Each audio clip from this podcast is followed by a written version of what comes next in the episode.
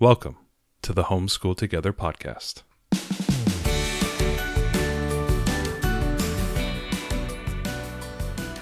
Where one working mom and a stay-at-home dad help you navigate the nuts and bolts of the growing and dynamic world of homeschooling.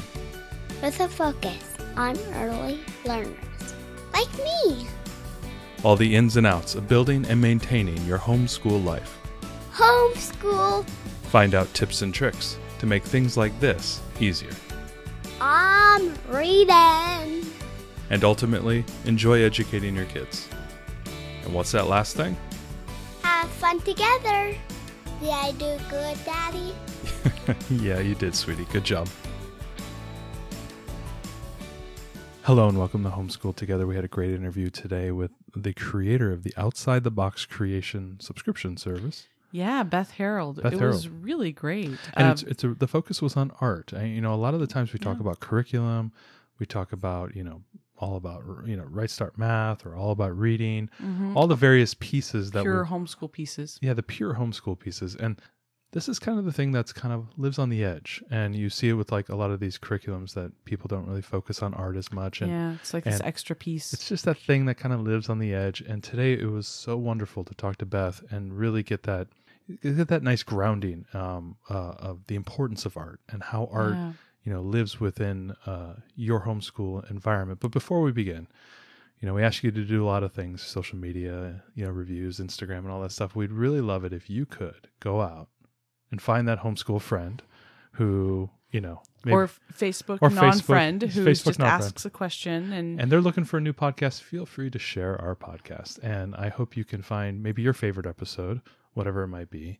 Um, I think all all the books was probably my favorite. I love that because I didn't have to do very much in that one. um, but if you could share, you know, with just one person, that would be really, really awesome. You know, we we just want to spread the word out there and, you know, continue to build the community. And, you know, we're working hard to do that. But it would be really great if you could just share it with one person and see if that might spark an interest or or help somebody through maybe a difficult period that they may be homeschooling yeah. through. We've put out a lot of podcasts. We're up to what, ninety episodes now yeah, or so, um, total over a hundred episodes. We're getting close to the one hundred. We'll have to do something special. Maybe, yeah. we'll, maybe we'll do the episode from the hot tub. We don't have a hot tub. We don't have a hot tub. We not could yet. have, we could by then. No, no, we no. can't. No, we're not. I can't hear him. There's so much bubbling. um, but anyway, so today we had this wonderful interview with Beth. And yeah, it was great. You know, we always, we talked to homeschool families. We've talked with uh, several who used to be teachers and are mm-hmm. now homeschool parents. And, and we've talked with homeschoolers themselves. This was really great to talk with a creator and to talk with someone who is just such a unique perspective.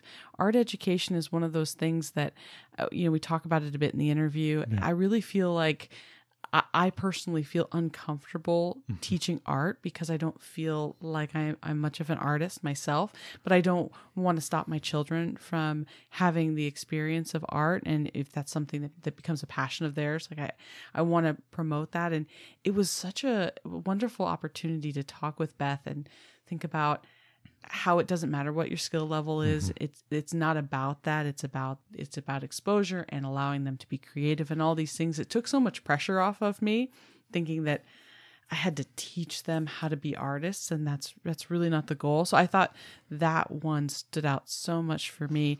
And the other thing that really stood out, uh, we feel like art's one of those extra requirements. You said it's on the edges, right? Schools don't fund it enough. Yeah, even the schools, you know, public schools and the private schools, you know, it lives on the edge. Right. It's this extra thing. It, you know, it is part of the requirements, but it's not something that is always given a lot of emphasis. And I loved how she explored the ways that art helps students in all the other academic yes. areas and all the other areas of their lives too. I thought, wow, rather than this being on the edge, what if this type of thinking about creative problem solving is part of the key to all of these different subjects and helping our children to be really well-rounded uh, individuals? So I, I, anyway, fantastic interview with Beth. Mm-hmm. She was just so lovely to come on on the show, and we'll be talking about her subscription box on a future episode. We're going to go ahead and review that, and maybe we'll do a an unboxing video for you all so you can see what's there. But yeah. And there's a lot of stuff listed in this podcast, and I'm going to try very hard to put pretty much everything she listed. Yeah, and she lists some of... really great art supplies that we had not heard of, and we'll do our best to list we'll do, all of them yeah. for you. But don't miss this, because she's got some great yeah. uh, great advice and, and recommendations for how to engage your kids. I, I think I think the holistic approach around art and how it dovetails with the, a, a way of thinking that a lot of us homeschoolers already have, this idea of learner-led uh, education, mm-hmm. how everything folds into the, you know, it's each other, whether it's, you know, science or, you know, reading or math or history. And we know that we can dovetail a lot of subjects together. And I think she articulated that point mm-hmm. uh, very direct. And, and it was very...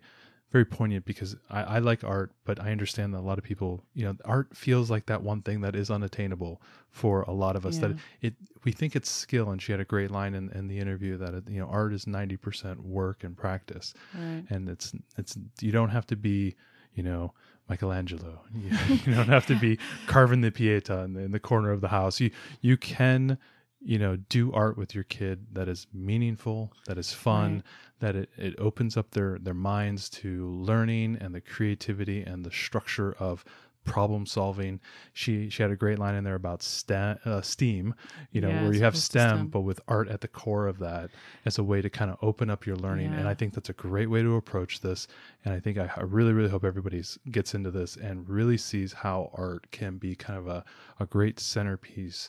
Maybe that missing piece in your curriculum. Yeah, maybe it ties all the other pieces together yeah. and, and helps, you know, that that fluid that draws everything together, because so much of life is art. Mm-hmm. So to to not include it or act like it's a craft or it's just, oh, you know, something on our checklist. That, oh, we're going to do art today, and oh, we're going to draw draw a drawing. And we even do this, right, with mm-hmm. our with our child. It's like, oh, well, we're we're supposed to draw something that we liked from the story. Okay, well, let's draw. You know, not not thinking about more of the holistic, you know, what are we, what are we presenting to our child? Are we giving her the right tools and the right framework so that she mm. can be really creative? And, and I loved when she talked about how we should talk to our children about their art, mm-hmm. because I feel like ignorantly I ask the wrong questions yes. of, of our daughter about her art. And that's maybe not as respectful as I need to be, and to I, I help she, draw her out and want her to do more art. So, that was yeah. just, anyways, she, we could go on and go on. on. This just was a fantastic interview. Head Please into the interview. You're definitely going to get a lot out of this, especially how to do art. It's There's so many, you know, just little whiz, pieces of wisdom in mm-hmm. this interview. I think you'll enjoy it a lot. So let's just get into it with the interview with Beth. Thank you, Beth, so much for joining us today. My pleasure. So uh, can you give us a bit about your background and, and your education and, and really your experience in teaching art to children? Yeah, I'd love to. My undergrad degree is in fine arts. And when people asked my dad what I was taking up in college, he would say space mostly. It was a super popular degree at the time. Um, so I I was a commercial designer for a while, and then I went off into other less traditionally thought of as uh, artistic pursuits. My master's is in whole systems design, organizational development, and I ended up in sales and marketing and those kinds of things in the corporate sector. But all the while, I was having kids, and we have three kids. And when they entered elementary school, I was appalled at the lack of quality visual arts education that was available. So I started becoming an art docent in their classrooms, A K A unpaid art teacher. Here in Washington, like many states, a lot of the school districts don't have paid art teachers at the elementary levels, mm. so they rely on volunteers. And it was a great experience, and I will also say that I was really surprised to know that there really wasn't a curriculum, and there was very little training for the docents.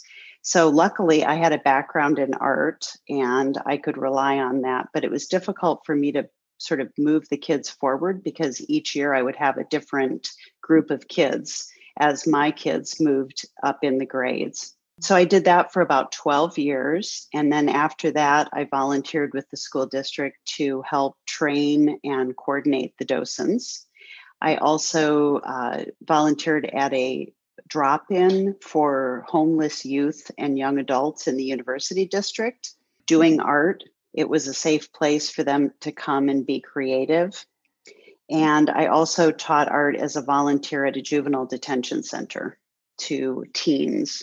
So it's really interesting. I, I just kind of cluing in on something that you said about that, you know, art was not funded. It was just relying on volunteers. It's really interesting because art is part of the stand, educational standards for the state for every year, but it's not funded. So uh, that just doesn't seem to make much sense to me. Is it, did they, did they supply, did they provide all the art supplies and, and any kind of guidance at all? Or, or was it really up to you to make your own curriculum, so to speak? Well, at the time, it was up to me to make my own curriculum. The district was really great about providing the supplies. So that was, that was wonderful. Mm-hmm. And I'm just speaking about my experience. I'm sure there are docent programs where they're given a lot more training and they have a curriculum. But um, the other thing that I noticed was that when you get volunteers teaching art that don't have an art background, they they could choose their projects, or even if they had a curriculum, they tended to be very prescriptive and lean more into wanting to have the pretty little products than mm-hmm. emphasizing the process. So more more about coming up with something that looks good rather than teaching the the, the techniques for more open-ended art. Would that be right? It, yes, exactly. And I think a lot of it was because uh, the docents, the volunteers were sort of self-conscious about what they were supposed to be doing. So they wanted to turn out these really darling little pieces of art that could go on the wall in the hallway, you know? Yeah. And actually, I see that happen sometimes, even when there are paid art teachers, that they tend to err on the side of trying to create pretty little products rather than uh, the process of learning and letting the kids explore in art. Um, when my youngest was in, I think it was fourth grade, I worked with her teacher and I was the docent, and it was it was lovely. And she came to me one day and said, "Can we do this other project? Because I'm getting a lot of pressure from the other parents to create these pretty products that um, that they're seeing out in the hallway," sort of thing. And the project she wanted to do, I kid you not, everybody got a vinyl L P, you know, an album. Yeah. They get, they gave each child a snowman stencil and some paint, and they painted a snowman in the center of this vinyl album. And then the volunteers heated up the albums and laid them over bowls so that they would form and become bowls. And then when they dried, they hardened. So they had this cute little bowl with a snowman in the bottom of it. And that's what my daughter's teacher wanted to do. And I said, you know, that's a craft project. It's great. You're welcome to do that, but it's not art. So I'm going to back out of this. Mm. How, how do you how do you separate between, like, you know, the YouTube crafts project, kind of like what you described, versus, you know, actually teaching theory and proper, you know, drawing techniques and and value and all the the things that make art, you know, compelling and and and like for it to work? And, you know, it's hard to see like modern art, and and some people may not like it, or they may not understand, they may like painting more or or sculpture. How how do you how do you separate from the craft and get more into the technique and the and the actual craftsmanship of craftsmanship of being an artist? You know, that's a that's a great question. I just wrote a blog post about that. Should you do crafts or art with your child? Is there a difference? Does it matter? You know, the way that I separate them is that crafts are an activity where the goal is for what you're doing to look like the example, if you think about it. Um, crafts are not bad at all. Doing crafts with your child can teach them lots of uh, valuable things. They can teach about technique and about having pride in learning a new skill and uh, different things like that. But that's where I draw the line, is where you're trying to make yours look like the example.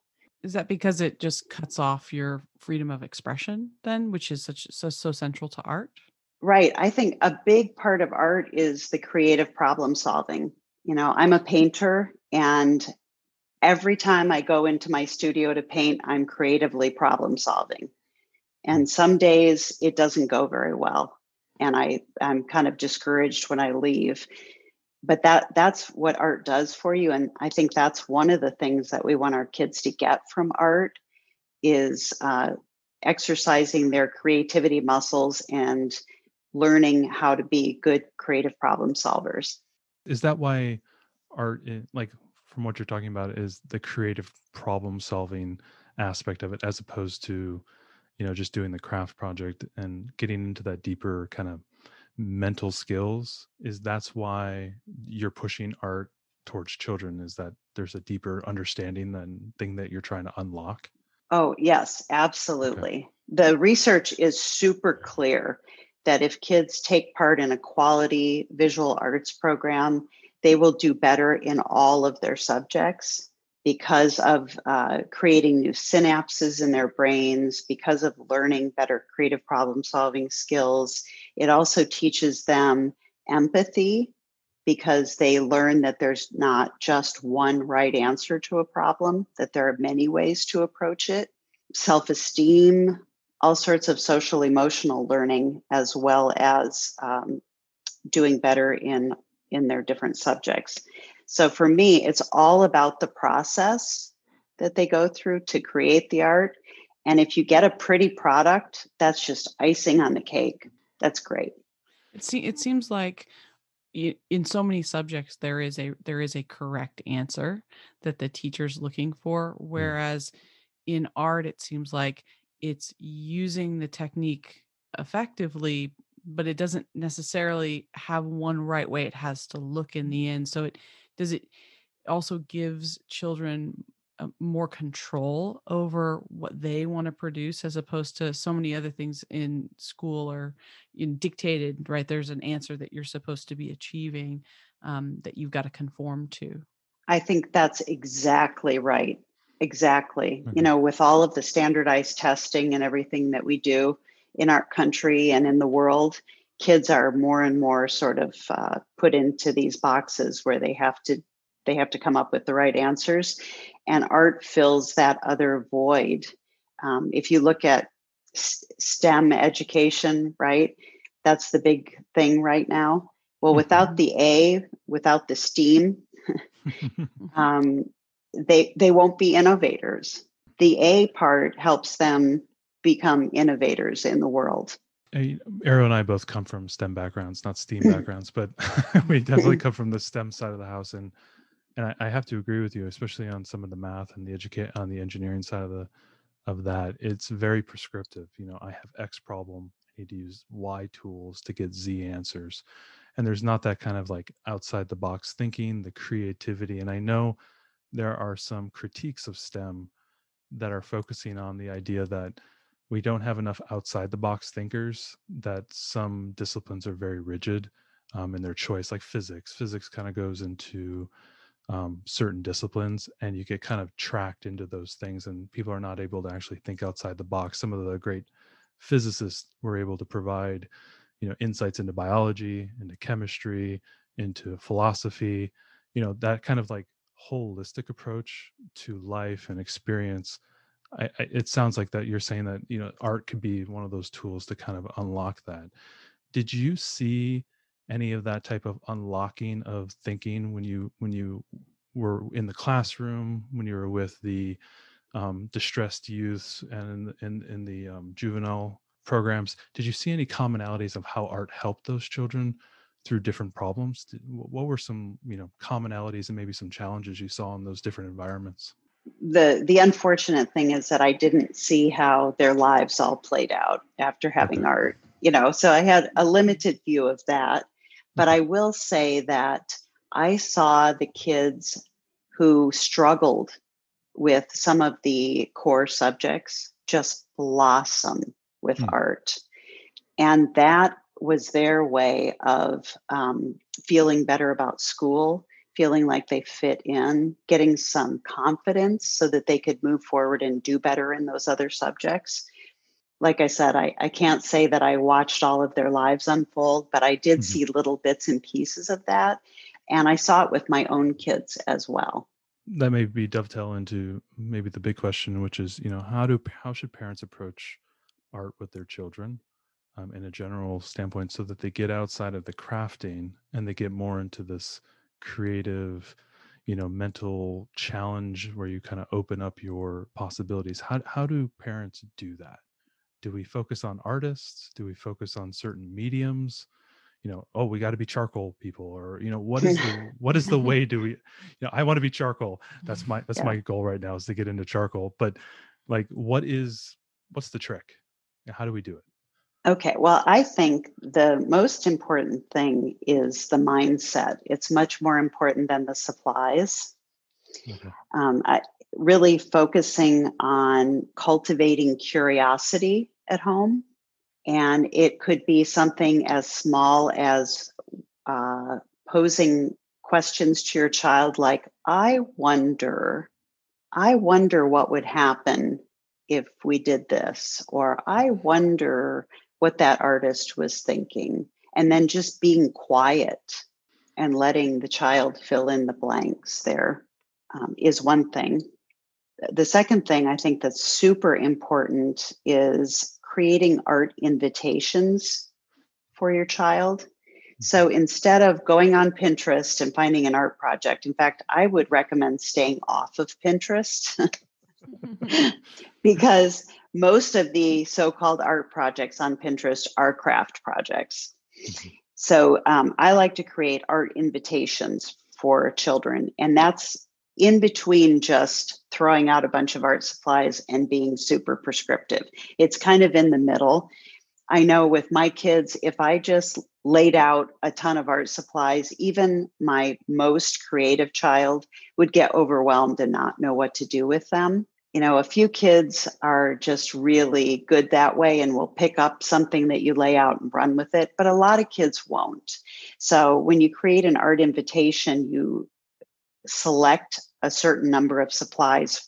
It might be a different set of supplies every day, but more likely probably for busy parents, maybe it's once a week, or maybe it's the supplies of the month.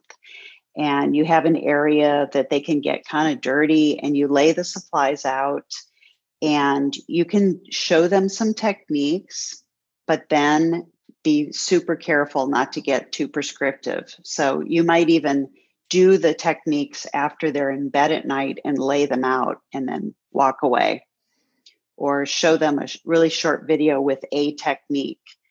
So you create structure, but then within that structure, you let them do whatever they want. That's funny. The way, way you describe that is, is in tune with a lot of the things we see in the homeschooling environment. Like we, we have these ideas around morning boxes, where, you know, kids are there to discover, you know, hey, there's a new book, or there's a new activity, or there's a worksheet. Um, so the way you're describing that is something I think a lot of homeschooling parents are already kind of angling towards. A lot of us tend to be more learner-led, where we want to, you know, chase the interest of our of our student and be more of a mentor as opposed to a teacher. Um, yes. do you, you, you're pushing more for mentorship as opposed to teaching. So let them discover their their own path. Right. And that okay. doesn't mean that we let them be super haphazard about things and not care about it. Right. Sure. You know, but it's um, letting them sort of find their own way. And then if they ask you for help, saying, well, what have you tried so far? You know, what do you think? And then also when you're talking to your child about his or her or their art, instead of saying what we all think, which is, what is that? Right? Um, we're all thinking that, but saying, tell me about your art. Tell me about your picture. And then being quiet and allowing them to tell you, and then asking deeper questions of anything from, can you say more about that? Or something like, oh, I'm curious why you used those two colors together, or I love how you use those two colors together. I wouldn't have thought of that. Instead of saying, oh, it's so pretty, say, I, I love how hard you worked on this. I love how you use those two colors together. Why is, is that figure larger than the others? We might think that we know why, mm-hmm. but if we ask the questions and we're quiet, we might find out it's not at all what we thought.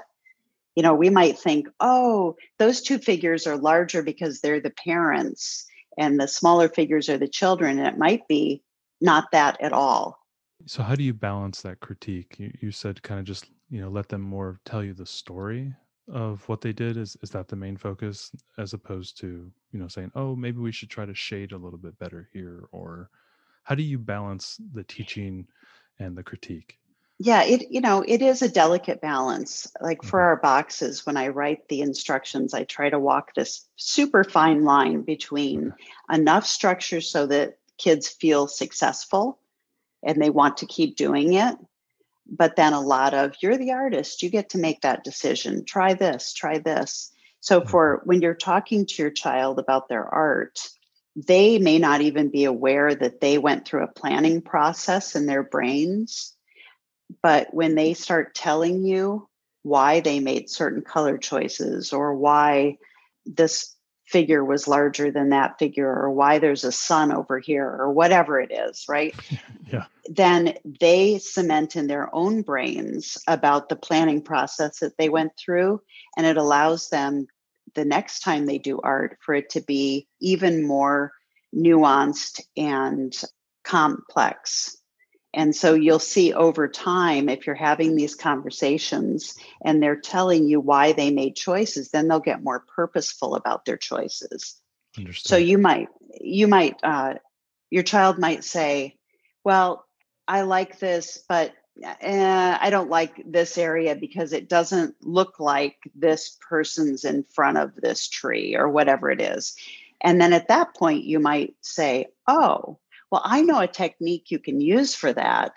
You could do some shading behind the person, and that will make them come forward. Or, um, you know, you might use these warmer, brighter colors in the front here, and that would give you a sense of depth with the darker, cooler colors in the back. So you can infuse some of that advice in there. By drawing out what they were trying to accomplish. Okay. Right. Cool. Okay. Right. That's wonderful. How do you specifically, and this is not because I see this all the time, uh, how do you deal with frustration when your when your learner is sitting there going, I meant to draw a dragon and it looks like a pond, and I'm very upset. Not that I have yes. ever encountered that ever ever in my life. How do you, how do you yes. balance the, you know, the frustration when they're, I think she gets my, I'm speaking mainly my daughter, because um, I'm, I tend to like to do art right next to her together, and we can talk while we're doing it. And I, you know, I'm not, I, I'm a little bit above a f- five-year-old's level, but um, she gets a little frustrated because I'm, I think maybe she's looking at what I'm doing and it's not looking like what she's doing. How do I balance kind of that frustration? That that's excellent. Um, and if I could sort of go a little bit into, uh, you mentioned earlier that a lot of parents are intimidated to do art with their kids, mm-hmm. because that plays right into it. I think that the best way to do art with your kids is to discover it together. So maybe you start out by doing something that you've never done before either, because if you are at all the expert or perceived as the expert or the teacher by your child, then your child will inadvertently try to make their art look like your art. Okay. Right? Right. So maybe you start out with something that you know that you're going to be really crappy at too, because you've okay. never done it before. And just say, let's discover this together. And then you're modeling that Uh, that sort of attitude of, it's not about the product, we're having fun doing this, no wrong answers in art, because even techniques are rules that sometimes are meant to be broken. You know, that's how innovation starts in art. So what would you recommend for the parent who, like me, as opposed to Matthew, who's got some art skills, I have what I would consider to be no art skills. Um, I can color in the lines. That's, that's about it. Uh, so I, I definitely, you can, you can paint by numbers as well. I I've can seen. paint by numbers and they're really quite beautiful. Uh, but But other than than that, just very calculated um, method, I, I don't I don't have any natural abilities that really come out. And so I feel very uncomfortable about teaching art to my daughter. And I know that there's a lot of parents out there who are like, I don't have any art skills. How do I, how do I help my child and teach her? Uh, oh, you know, as you said, oh, if, if you want it to look like this, maybe we could try this other technique. What would you say to parents who don't have any, any prior knowledge of art or experience in that? How do we help to guide our learners when we feel like we're on unsteady ground ourselves in, in this space? I, I actually think that's much better because, like I was saying, then you're discovering it together. You're not saying my way is the way to do this. And you get to model the um, the curiosity and the opposite of perfectionism, so to speak, even though if inside you're going, oh my God, I can't do this, you know, right? So you're, you're working on your own inner critic as well, because honest to goodness, you know, even for professional artists, the hardest thing is for them to tame their inner critic, right? Mm-hmm.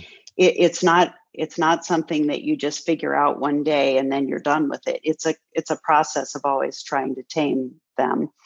But if you find a good curriculum, like our boxes or um, our online art lessons, that you think balances the technique with the um, creative side of it, then you could do it along with your child.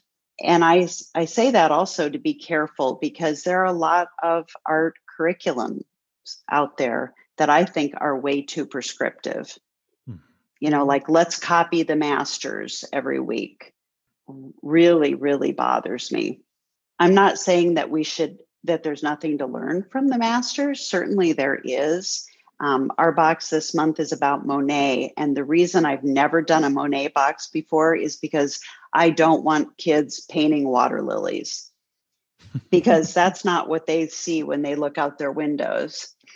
Um, and it, and so really what we're trying to learn from Monet is we're trying to learn about the Impressionist movement. So you've got history there, how brave all of those Impressionists were to kind of go out on their own and buck the establishment at the time. And the fact that they were trying to convey the light at different times of day and different days and the color, you know, those types of things are what we want to learn. But it doesn't mean that we want to create art that looks just like Monet's. Does that make sense? Yeah, absolutely. I know a lot of times when I'm trying to learn some new technique or some new medium, I do like to, I do a lot of monkey see, monkey do type of things because I, for me, that that works for me. But do you like to see kids painting things that they see or or doing art that they see around them? Like as, as what you said, you don't want them painting water li- lilies because they've probably never seen water lilies. They're not they're not out painting haystacks. You know, they're you right. want them to do art. You want you want them to do art for what they see on a daily basis? Yes. Is that, is, okay. Yeah. And I think one of the biggest things about art, by the way, art is the skills are probably ninety percent learned. And so I think that's a fallacy that people think that they're just, they're born great artists or they're not. So you're saying there's hope you know, for me yet. There's lots of hope for there's, you. There's total hope for you. There's total hope for you. What is that, that Macklemore song? The greats weren't great because at birth they could paint. The greats were great because they painted a lot. It's about, it's about um, how long it takes for mastery. You know, and so practice, practice. But um, the biggest thing that we can give our kids, I think, is teaching them how to really see things. And so like, say for Monet to, um, to go to the same spot every day or look out the same window at different times of day and maybe even take some photographs and look at how it looks different when the light is different, how the colors look different, how the shadows look different. And really observe that, that will help them so much in art because, you know, when you sit down to draw you're, and you tell your brain you want to draw a dog, your brain is going to get you to draw what it thinks a dog should look like, but not what the dog looks like that's in front of you. So I have some ideas on good ways to do that too. Like um, if you're drawing from a photograph, turn the photograph upside down and draw upside down, because it forces you to just look at things as shapes and get rid of that I'm drawing a dog thing. So you, you're a big proponent of blocking out shapes and then shading in from those shapes? Is that yes. A, okay. Yes. So I, I know that's a technique. I've seen that technique uh, taught a few times. I've, I was going to wonder if you, I was wondering if you are a proponent of a certain type of drawing or, or artistic style when it comes to painting and drawing. Is, is that your style, is to block in from um, shapes? Well, no, I just think that's a great way to trick your brain when you're drawing. Okay. But yeah, I mean, certainly if you're talking about composition, you want to look at how the shapes relate to each other and what you're including on the page.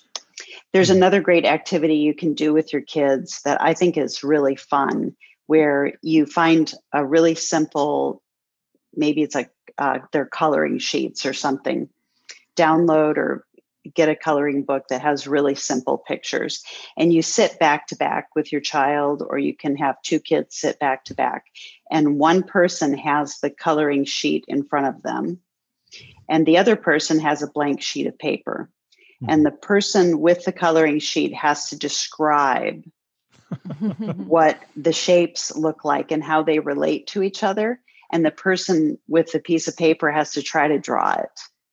Oh, that's really cool. I like yeah, that. That's a good idea. And then you, and then you flip and you do it the other way, and you compare what the person had with what, uh, what was drawn. And it works on observation skills and listening skills, descriptive skills. Well, that's a really interesting activity. I like that.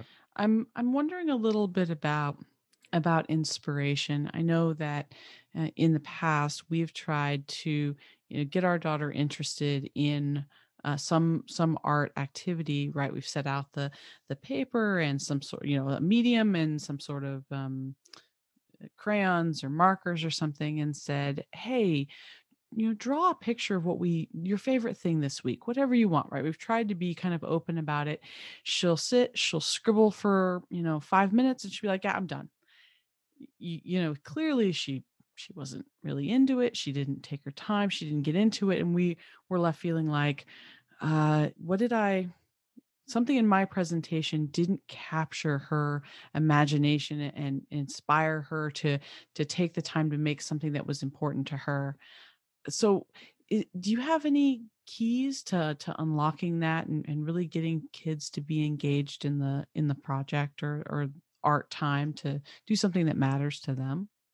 Yeah, you know, like that kind of goes back to what I was saying about how my kids, even my super creative uh, child, they didn't do well with that sort of thing either. So what I would do if that happens is try a bunch of different mediums. So maybe collage. And um, I like to teach art by reading a book together first that's inspirational. It might be, it might be a book. It might be that you watch a film or do something else. Maybe you go for a walk and you're noticing things on your walk, or maybe you look at artwork or you go to a museum, but something to get their juices flowing and so that you can understand what is really exciting to them.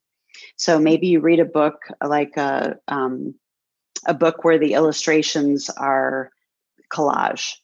And you talk about, oh, how do you think the illustrator made these and that sort of thing. And then you lay out a bunch of collage materials. And if your daughter's into pink, you lay out a bunch of pink and some other colors. You know, if your child's into animal prints, you lay out animal print materials, you know, that sort of thing. I think it's tough to have kids go through magazines and pull out images, because most kids and most uh, A D D adults will get sidetracked with looking at all the stuff in the magazine and never get to the collage part of it. um, but but you can also do things where instead of drawing with a marker, they're using their fingers. So it's much more tactile if you know that your child is very tactile. Or maybe if you're going back to the collage, maybe the materials have different textures that they can feel. So that's a tactile experience. I, I agree with you on that one. Um, do you, so how do I phrase this? I have crayons. I have colored pencils. I have watercolors. I have lots of paper. You have acrylics. I have, I, I dare I pull out the acrylics periodically. How do I not get stuck in the cycle of those four things? Mm. You know, as a, as a parent, a homeschooling parent, or, you know, a regular public school parent, you know, what type of things can I, can I build in like a, I have like an art caddy that I constantly go back to. What, what are the, what would you say are the essential things that, you know, if somebody's going to put together, you know, maybe we don't have a room or we don't have an area. Like I like to do all my art at the kitchen table. Um, and I pull down the art caddy. What are those things that you would deem to be essential to be in somebody's art caddy if you want to like create that great fulfilling experience? What were those basics? Oh gosh, that's tough. Um, and how much and how much willow charcoal should should I have access to? I baby love to willow charcoal. Actually. I love willow charcoal too. Yeah. It's so it's so forgiving. But you know, some kids might hate it. Uh, my one of my kids. Uh, when he was a, a younger child, hated getting his hands dirty. Okay. So I think a lot of it is knowing your child and knowing what would be exciting to them. But definitely I would just make sure that you have two D and three D supplies. So um, a good thing to add to that would be some good air dry clay. Okay. So that they can really get in there with their hands. And, and that's such a different experience than painting, for instance. For air dry clay, I prefer My favorite one is paper clay. It's totally non-toxic. It's made from paper. I don't get anything from the paper clay people for saying this, um, but I've tried a lot of different air dry clays, and a lot of them are kind of oily or they're really stiff and they're hard to work with. Model Magic is also a, a good thing if you don't want like a real clay kind of thing. Okay. I always used to take Model Magic on airplanes because that doesn't smell, it doesn't crumble, and it's a great thing to do on the airplane. Uh, Faber-Castell makes these uh, things that look like, they look kind of like lipsticks. They're called Gelatos, and they're just these like really super creamy kind of pastel-y sort of things. And some kids just really love that, or some kids love things that are neon bright. You know, a lot of it is knowing your child. I don't particularly like the commercially sold finger painting paper. Have you ever used that? Um, no. What is that? I, I I am terrified at the mess it could potentially make. Oh, okay. So there's that too. Yeah. um, finger, you know, finger painting. Uh, finger painting. It, I think the paints that are commercially sold are probably tempera or something like that, but okay. They sell this paper for it that has a really kind of shiny finish that it's kind of like uh, nails on a chalkboard to me. I can't stand it. Hmm. Um, so I, I like uh, with kids, if they want to use their fingers, to use water soluble oils. And that's not something that you typically see for children. And you want to make sure if you buy any sort of paint that's for grown-ups that you don't buy any pigments that are uh, toxic. So none of the cadmiums okay. or um, I think Prussian blue is bad. You can look it up really easily and find out which colors are toxic, but look for that non-toxic. But the reason I love the water-soluble oils is they just have this really creamy feeling about them. And sometimes tactily that can be really fun for kids. Awesome. Awesome. Mm. So let's talk a little bit about your box, the Outside the Box Creation. What is it? How did you get into it? Why did you create it? And you know, what, what would be in a box? Well, so here I was being an art docent for my kids, dismayed at the lack of arts funding. And then as my kids got older, I even tried to get the middle school to let me come in and do art that would relate to their language arts and their history, because I think that kids learn better when things are integrated. And they said, oh, it sounds great, but we don't have time, you know, that sort of thing. So I was watching the funding for the arts get worse and worse instead of better and better. And um, then I saw the subscription box craze starting and mm-hmm. thought, oh my gosh, I need to do this, you know, because I also know that as a parent, you can go to Michael's or wherever and get so overwhelmed and spend gazillions more than you need to. And then you come home and you have a hundred of this one thing that you had to buy in a big package. And then what do I do with it? You know, or you still don't know what to do with the supplies. Well, yeah, it happens. It happens in every hobby. Like, I, hey, we're going to make pad thai, and like one hundred fifty dollars in ingredients later, oh, we're making yeah. pad thai. Or, hey, I want a garden, and my tomato cost me ninety-two dollars. Oh, oh my gosh. My husband right. and I have that conversation all the time. Yeah, it's, it's true. Whenever I go to Michael's, I think, well, you know, I, I went in, I wanted to make an ornament for my, um, we make, we have, we get them ornaments every year for Christmas that represent something they were into. And I could not for the life of me find an Olaf ornament. And that's all my toddler wanted, was Olaf. So I went to the local craft store and I got like a little disc of wood, and I got a piece of scrapbook paper that had Olaf. And then I was, I needed something to seal it. And they go, oh, well, use Mod Podge. And they only sold it in like a gallon size. Uh-huh. I need to seal like a two inch thing, and I had to buy, and they're like, well, it's okay. It never goes bad. It'll be good forever. But I, I feel like that with everything. I have to buy so much of something, and I don't know if it's the right, if it's the right thing, if I'll like it. And, and that's, you know, it's not cheap to buy things in, in quantity, and then we have to store it. So I'm sure you hear that a lot from parents, not knowing oh, what to buy gosh. and having to buy it in so much volume. Yes. Yes. Yes, absolutely. So that's when I set out to create the boxes. First of all, they all come with a picture book, because as I mentioned earlier, that's how I like to teach art, is by setting some sort of a context for the kids. You have this lovely time reading together. And so sometimes the book is about an artist, or sometimes it's about, like, in March, we did a shark box. So the book was totally nonfiction about all different types of sharks. And then it was a clay shark project. Sometimes it's just a mind-opening book about, like, there's one called Sky Color. Hmm. I think it's by Peter Reynolds. And this little girl says she'll paint the sky in the mural that they're making at school. Hmm. But then she finds out there's no blue, and she's panicking. But then she's riding the bus home, and she's looking at the sky and realizing, wow, the sky isn't always blue. In fact, sometimes it's not even blue at all. It has all mm. these other colors in it. You know, so sometimes they're just these mind-opening, creative kinds of things to set a context. And then it's everything that you need to do the project, so it's not overwhelming, and uh, small, small quantities so that you're not drowning. When we first started out, every time a box called for scissors or a pencil, we would put it in. And then I got feedback from customers like, okay, I don't need that many, you know? So, so now we assume that people will have basic scissors and pencils, okay, and then they get the other stuff that they need for the project.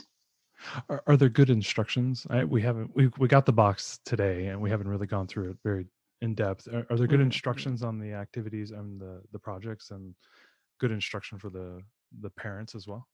Yes. Well, hopefully okay. I, I would like to hear from you, but um, uh, the instructions, like I said, I w- walk a really fine line, trying to give mm-hmm. enough structure so that kids feel successful, but lots of, you're the artist, you get to make this decision, try this, try this, or here's a suggestion, but if you don't want to do that, do this or do something else. And then we also try to say things like, if you're younger, you might want to ask an adult to help you with this. If you're older, try this. There's always a, a section called, if you want more, to take it a little bit further. So although the boxes are designed for elementary ages, I hear from our homeschool families that have kids maybe eight, ages five to seventeen, that the instructions kind of work magically for everybody to be able to work at their own level. So when you're teaching multiple children with one box, how many supplies in the box? Is it enough for two of the projects, or, you know, how, how much quantity Um, to share across across a family? So our regular size boxes have enough supplies in them for up to two. So it could be a parent and a child, or two kids. I also hear from parents that have two kids that they can still do the project often. It just depends mm-hmm. on how much you want to share. Okay. And then the larger boxes have enough supplies for up to four. Okay. So really... Great. Um, most families would only need one box. And, and again, you can stretch it a little bit, sometimes two. Now, mm-hmm. that being said, that doesn't mean that we put like four of absolutely everything in there, but we're really thoughtful about what you need four of and what you don't. Again, going back to not filling up your house. Um, it's really important to us to be as eco-friendly as possible. Also, so always trying to balance that. We use compostable water cups. Usually if there's paint mixing, it's on these compostable bamboo trays. Hmm. Um, the brown paper that we use for packing the boxes also is meant to cover your work surface. Oh, nice. So, so we try to be thoughtful about things. So like it, in our April box, it's a Monet project and it's a mono printing project. So Uh, you're doing the project with these really fun markers.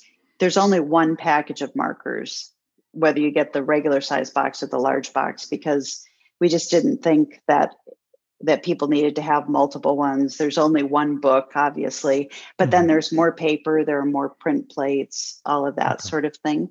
How long, you know, I guess obviously it's very open-ended, but like how many hours typically will somebody, you know, invest in going through the entire box? Is it like a two, three hour thing, maybe a ten hour thing? You know, that's the other thing that was really important to me starting this, because being a mom, I bought a lot of quote kits for my kids, mm-hmm. you know, and also science kits. And mm-hmm. I hate the ones that are what, what I call one and done. Yeah. Mm-hmm. You know, you know, and there's one on the market right now, uh, that I dislike where, you know, you make this, you put this one thing together and it was kind of fun, but it was for about twenty minutes and then that's it. And what do you do with it now? So our, our homeschool customers, a lot of them break the box down into three or four weekly lessons. Oh, wow. So like um, the first week they might read the book together and talk about it. The second week they would do, there's a main project that usually involves doing a couple of pieces of art in the main project. Mm-hmm. And then the third week they would do the, if you want more part. And then the fourth week, maybe they do some more research, like maybe on the time period or the artist, or um, we did one book that was about Klimt, the art of Klimt and patterns in nature. So they could then do some more research about spirals and the Fibonacci sequence and take it into different directions like that.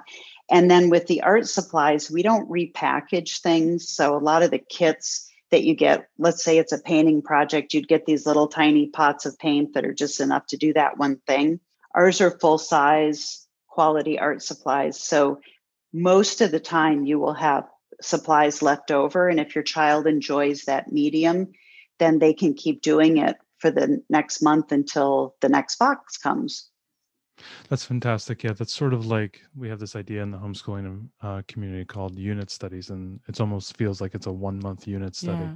I love what you mm-hmm. said about quality supplies. I saw somebody post, a, a friend who has an arts background, and she posted a picture of one of those just very generic art kits that they sell at like Christmas time that have, you know, Uh, paints and colored pencils and crayons and all kinds of different like things in them, but they're just very cheap. And she was like, don't ever buy this for your kids, even, even your little kids, because quality art supplies are, mm-hmm. if you don't have quality art supplies, you don't feel as empowered to create art. Could you talk a little bit about why it's so important to have quality supplies, even for younger children? Because I think sometimes we think like a crayon's a crayon's a crayon. Oh yeah, absolutely.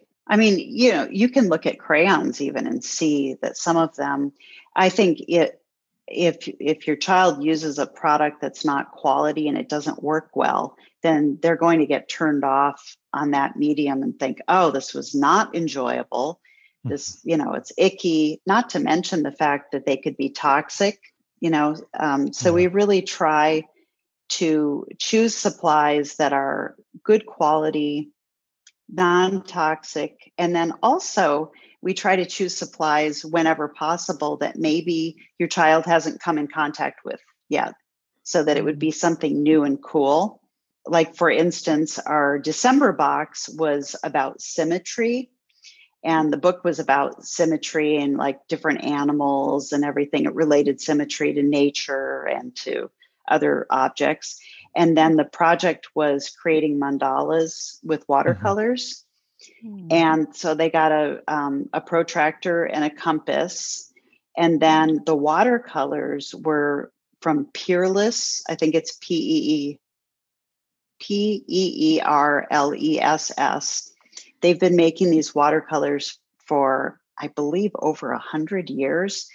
And they're non-toxic, and they're on these like pieces of cardboard. It's kind of like a little booklet.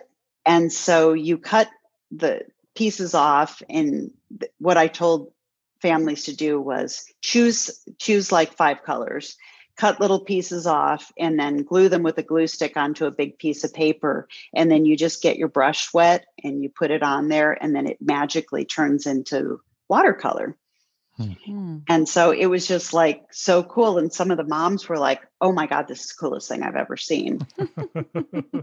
that's a, that's a, I think, so what's, what's nice about art subscription boxes, and Matthew does one for adults, um, that he was saying right before we started, he's like, one of the things I love about it is I just wouldn't, I wouldn't know to even look for this. I didn't know there was watercolor pencils. Like, yeah. Oh yeah. Like I didn't know that stuff existed. Like yeah. I would never have known. And now I got like a yes. little, you know, I didn't know of... there was air dry clay until you just saw it. You yeah. just said it to us. I'm, I'm thinking about having to fire something and all Put of that. Put something in the oven. Oh yeah. Yeah. That's yeah. So daunting. Yeah. So daunting. I have to build a kiln out back. Yeah, exactly. Exactly. Right. Yeah. Well, we're getting so much exposure to new things. We can't wait to check out the box. Um, this has been so fun. If if you would, um, what is one parting thought you'd like to leave for our listeners about, about arts education, that if there's one takeaway that you want them to remember, kind of, you know, what would that be for you? I think, well, what I would like to say to parents is that you are absolutely qualified to teach art to your learners. Absolutely. And it has nothing to do with how artsy or how how great of an artist you think you are. It just has to do with cultivating curiosity and seeing things and and the attitude that you bring into it with your child is so much more important than having the right supplies or having a teacher that has tons of experience in art. Wow. That's great. That spoke right to my mommy, my non-artist mommy soul right there. Yeah, I'm going to put you to work on the art curriculum. Uh, I guess so. I guess so. Well, thank you so much, Beth. This has just been such a pleasure to, to speak with you tonight. Oh, thank you. It was a joy. Thanks so much for joining us today and making us a part of your homeschool journey. Please engage with us on social media. Join our Homeschool Together podcast group on Facebook and find us at Homeschool Together Podcast on Instagram. We'd love to hear your feedback, questions, and recommendations. Until next time, happy homeschooling!